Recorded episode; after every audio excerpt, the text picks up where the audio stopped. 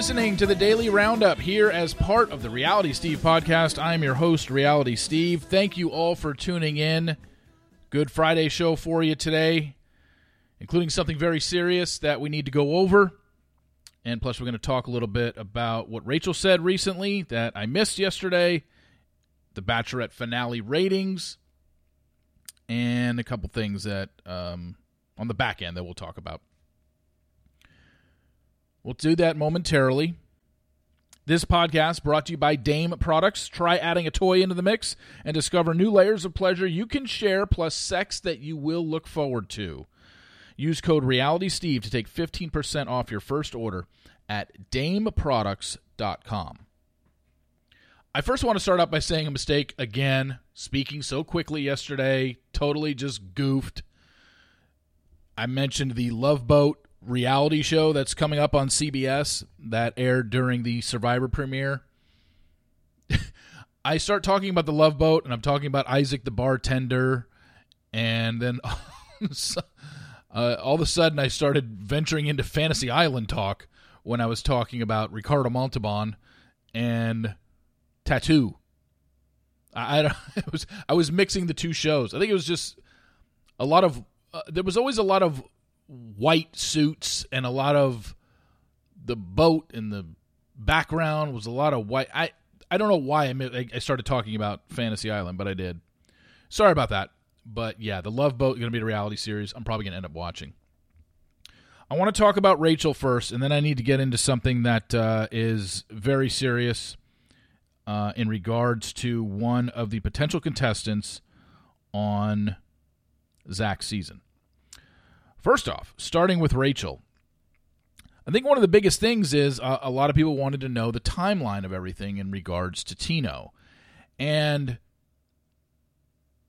it wasn't really addressed when they spoke in the Happy Couple Weekend conversation, and it wasn't really addressed on the live show. But Rachel and Gabby seem to be revealing a lot post show on these interviews that they did. And Rachel on the Chicks in the Office podcast that I did not listen to, but thank you, Us Weekly, for doing a recap of it. And it's one thing to do a recap of a podcast and just kind of, you know, give your thoughts and recapping it and saying, like, this is what they said. I think anybody that does a recap of a podcast has to transcribe it word for word. Because if you don't, stuff gets lost in translation. And Us Weekly transcribed it word for word. And Rachel revealed that the conversation that they had at the house that we watched on Tuesday night happened when she was in California for the Men Tell All, which taped on August 11th. And she said, quote, there was a conversation on the phone when he initially, I want to say, told me, but I was yanking it out of this man. We had this conversation on the phone, hung up, and we were like, okay, we need to be in person for the rest of this. So when I got there, I'm like, I need answers. I need to know timelines. I need to know when things started. It was really not even a day from when I found out to when we were in person and my head was just spinning. In one part, you're numb, you're angry, but then you're sad. I'm like, I just need to know what happened. Okay, so this actually puts things in a little bit more of perspective in regards to why Rachel was a little more upset because everyone's focusing on, oh, it was just a kiss. And it's like, no, when you hear that answer, now you have to break it down in terms of the timeline. They got engaged in May in Mexico. It sounds like this kiss happened sometime in maybe June or July.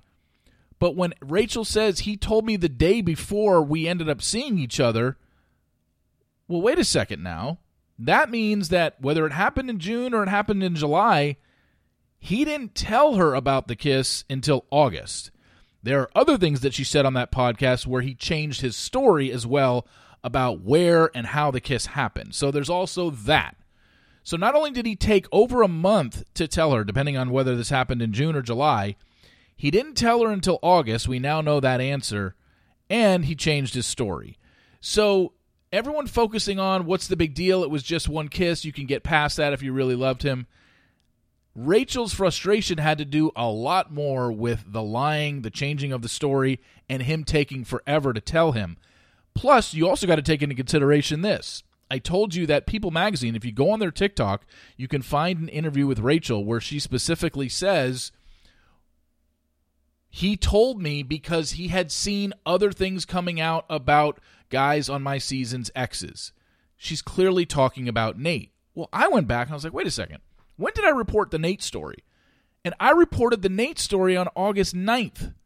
So basically, Tino found out, obviously knew this Nate story got big, and he literally told Rachel the next day.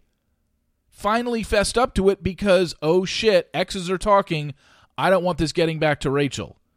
So if I don't report the Nate story, do you honestly think Tino tells Rachel? No.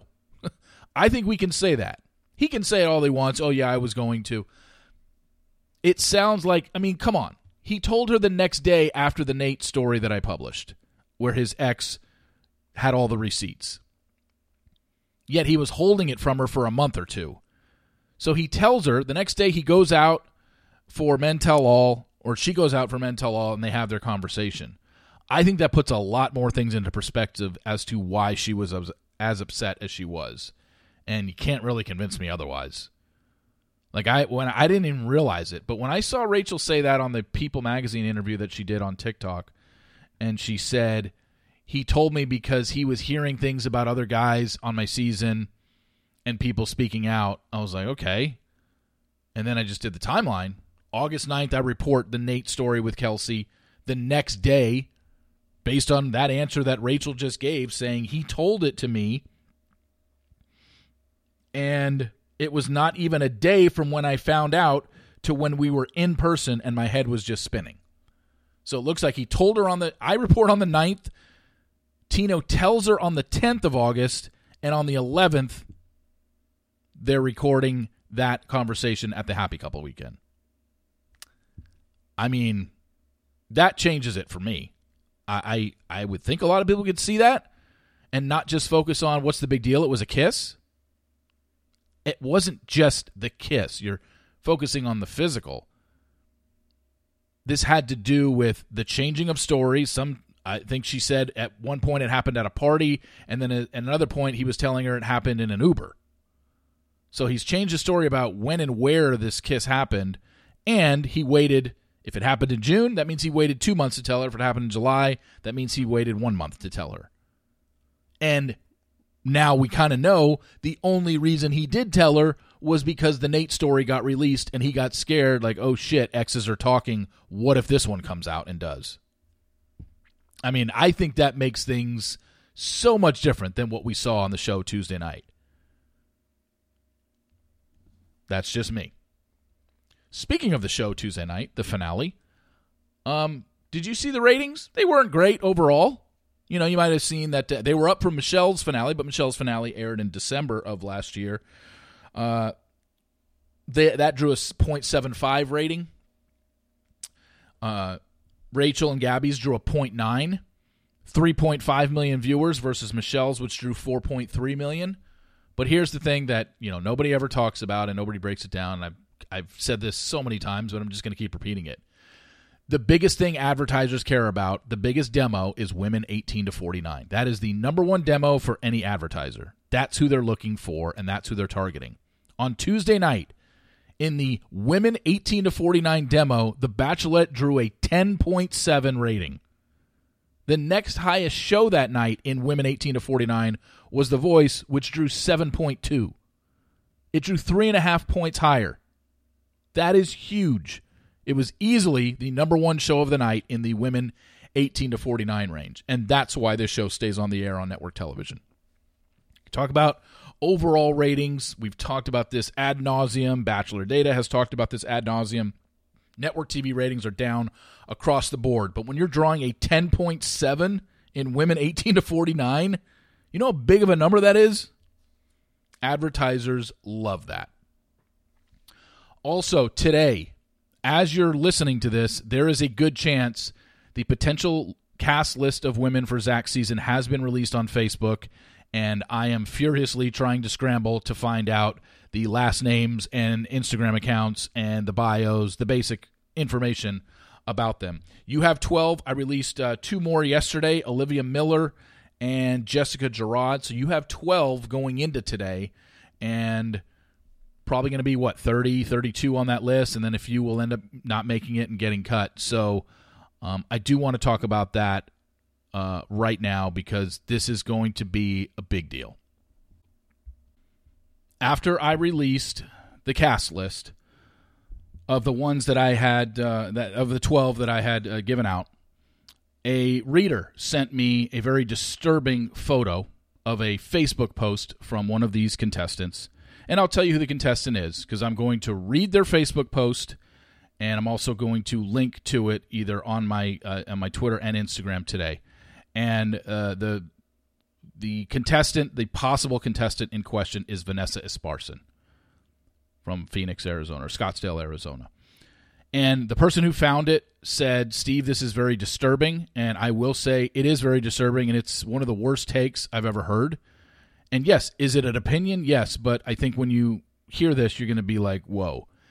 And here's the thing this did not, this wasn't some deep dive and, you know, digging way back into the archives to find something and just so I could, you know, go after some contestant on the show. This was a reader who brought it to my attention who literally found it within five minutes of me posting Vanessa as a contestant, a possible contestant on Zach's season. This was a Facebook post she made back in June of 2016, and it was regarding the Brock Turner case. If you don't know the Brock Turner case, he is the Stanford swimmer that was accused of three counts of felony sexual assault of an unconscious woman behind a dumpster at a frat party. He got six months in prison, county jail, that got reduced to three for good behavior. It was a very, very hot button topic in America, and clearly anyone with any sane brain knows that that was bullshit. That first, that he only got six months, and even more bullshit that it got reduced to three for good behavior for for sexually assaulting an unconscious woman behind a dumpster at a party. That woman came forward later. She was uh, Emily Doe in all the court proceedings, but then later on we know her name is Chanel Miller. She did an interview on 60 Minutes, which I will link to because I want to drive this point home of you listen to that interview and then you listen to Vanessa's take and you tell me if Vanessa isn't off her rocker. And then um, Chanel Miller also wrote a book, Know My Name. And um, so in this was uh, around the time the verdict came out and I will take I have the screenshot of it and for those of you who have been involved in something like this or know somebody who has this can be very triggering. So this is a warning to you. But the reason that this is becoming news and the reason that I'm putting this out there is because I don't think Vanessa Esparson should be a contestant on this season. Because we all know this was getting out. A reader found it within five minutes of me posting about Vanessa. They informed me, and I said, okay, this needs to be put out there for the public. I have no really way of, I don't have any contacts with the show. Um, I know I've, I've told you in the past that I reached out. It was through back channels. This one is like, hey, I'm putting this out there. The show is going to know today what Vanessa has in her past and what she wrote in her past and her take on this particular situation. If they still choose to cast her as a contestant on this season, that's on them. I'm doing my due diligence here to let it out because if I don't, this was going to get out eventually. Because, like I said, a reader found it within five minutes. This is what Vanessa Esparson said about the Brock Turner case back in June of 2016. Not defending Brock Turner. Oh, Jesus. When that's your first sentence, you know this is going downhill. But why is the girl also not at fault for how much she drank? She was three times above the legal limit. As a girl in college, I know that it can get scary out there, especially in the college party scene, and not knowing many people around you at times, and I know better than to drink too much than I can actually handle. I'd much rather be sober Sally and be boring and stop drinking than wake up and have no recollection of what happened because that terrifies me. I hate not having complete control of my actions, and everyone should feel that way as well. You should always have control of your body and mind. If at any minute you do not, that should be your indicator of one, sit down and chill out, two, tell your friends of how intense you're feeling, or three, go home and be safe. My heart goes out to the victim for having to live with this catastrophic incident, but this situation raises so many questions that I can't help but truly question because of how drunk they both, in capital letters, all caps, were and her completely blacking out. I mean, that's one of the most disgusting, ignorant, and awful takes I've ever heard regarding the Brock Turner incident.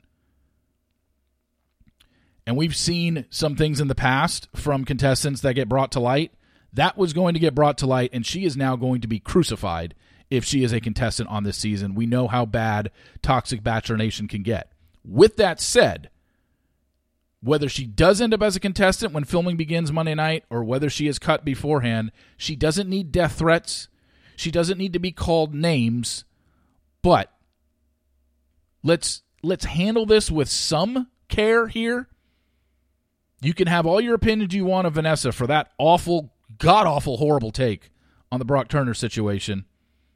But we don't need to resort to death threats and the like that you know how this this show can get and its fans can get. But this needed to be brought to the forefront. The show needs to be aware of this. A reader found this within 5 minutes of me posting Vanessa was a contestant this season. This was going to get out. Does the show even vet anymore? If a reader can find it in 5 minutes, how did the show not see this? Does the show not care that she doesn't think Brock Turner, what Brock Turner did was a big deal. She's basically saying, well, the girl drank too much. She deserved it. Rape is not a punishment for getting drunk. I mean, that that take is so disturbing that she took that case and she took she well, I don't know how much she followed it. But God, for God's sakes, you wrote that? You put that for the public to read on Facebook? Oh my God. Like I said when I started reading, the second you start a post with not defending Brock Turner, but the rest is basically garbage because you were defending him. And you were and you were going after Chanel Miller. You're basically blaming it on her for drinking too much. I said it 30 seconds ago. I'll say it again. Chanel says it in the 60 Minutes interview. It's the most profound thing she probably said because she was asked the same question by the interviewer. And she answered Rape is not a punishment for getting drunk. I don't care how drunk Chanel was. Do you think she deserved to be taken behind a dumpster and sexually assaulted? So, like I said, this is very heavy. I have no idea what the show is going to do, but they are very well aware now that one of their contestants posted this on their Facebook. I have the screenshot of it. I will include it online today on my Twitter account and my Instagram stories. And I'm putting it out there right now because I knew it was going to get out eventually if a reader found it in five minutes on a quick search online. It was taken from her Facebook page in June of 2016. I don't believe it's still on her Facebook page because when I went to her Facebook page, it was just photos. So she's deleted it, but on a search, you can find it. And we know how people have found things about other contestants on this show. This was going to get found. If I waited till after Monday and she made the cast, then it's even worse. I'm putting this out there now because I don't think Vanessa should be a contestant. It's not my decision whether or not she's a contestant. I have no say in who gets cast and who doesn't. But she obviously is a potential candidate. Filming starts on Monday. This show now has three days to decide whether or not they want this girl on the show who has this in her past and has this stance on someone who was sexually assaulted. The onus is on them. That's why I wanted to put it out today. I didn't want to wait till after the show started filming and I would find out Vanessa made the cast. Because then she can't say a word about it until she's been eliminated. And then even then she can't say a word about it. Until basically it, she's confirmed as a cast member because you know all they're doing is putting out the potential cast list possibly today. So this is a very very ignorant and disgusting and unfortunate take that Vanessa had six years ago. I really hope that she's done a lot of soul searching since then and she doesn't still feel this way about women who get drunk at parties. God, I hope she doesn't. But I felt the need to put that out there today. So the ball is in the show's court now. Let's. I, I don't think, you know, it's bad enough she has this take. It's going to be worse for her if she makes the show. And, you know, this would have started circulating anyway.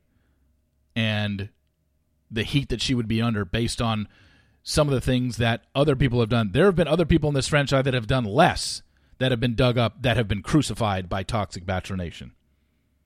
This is pretty bad, at least to me. You say, Steve, it's her opinion.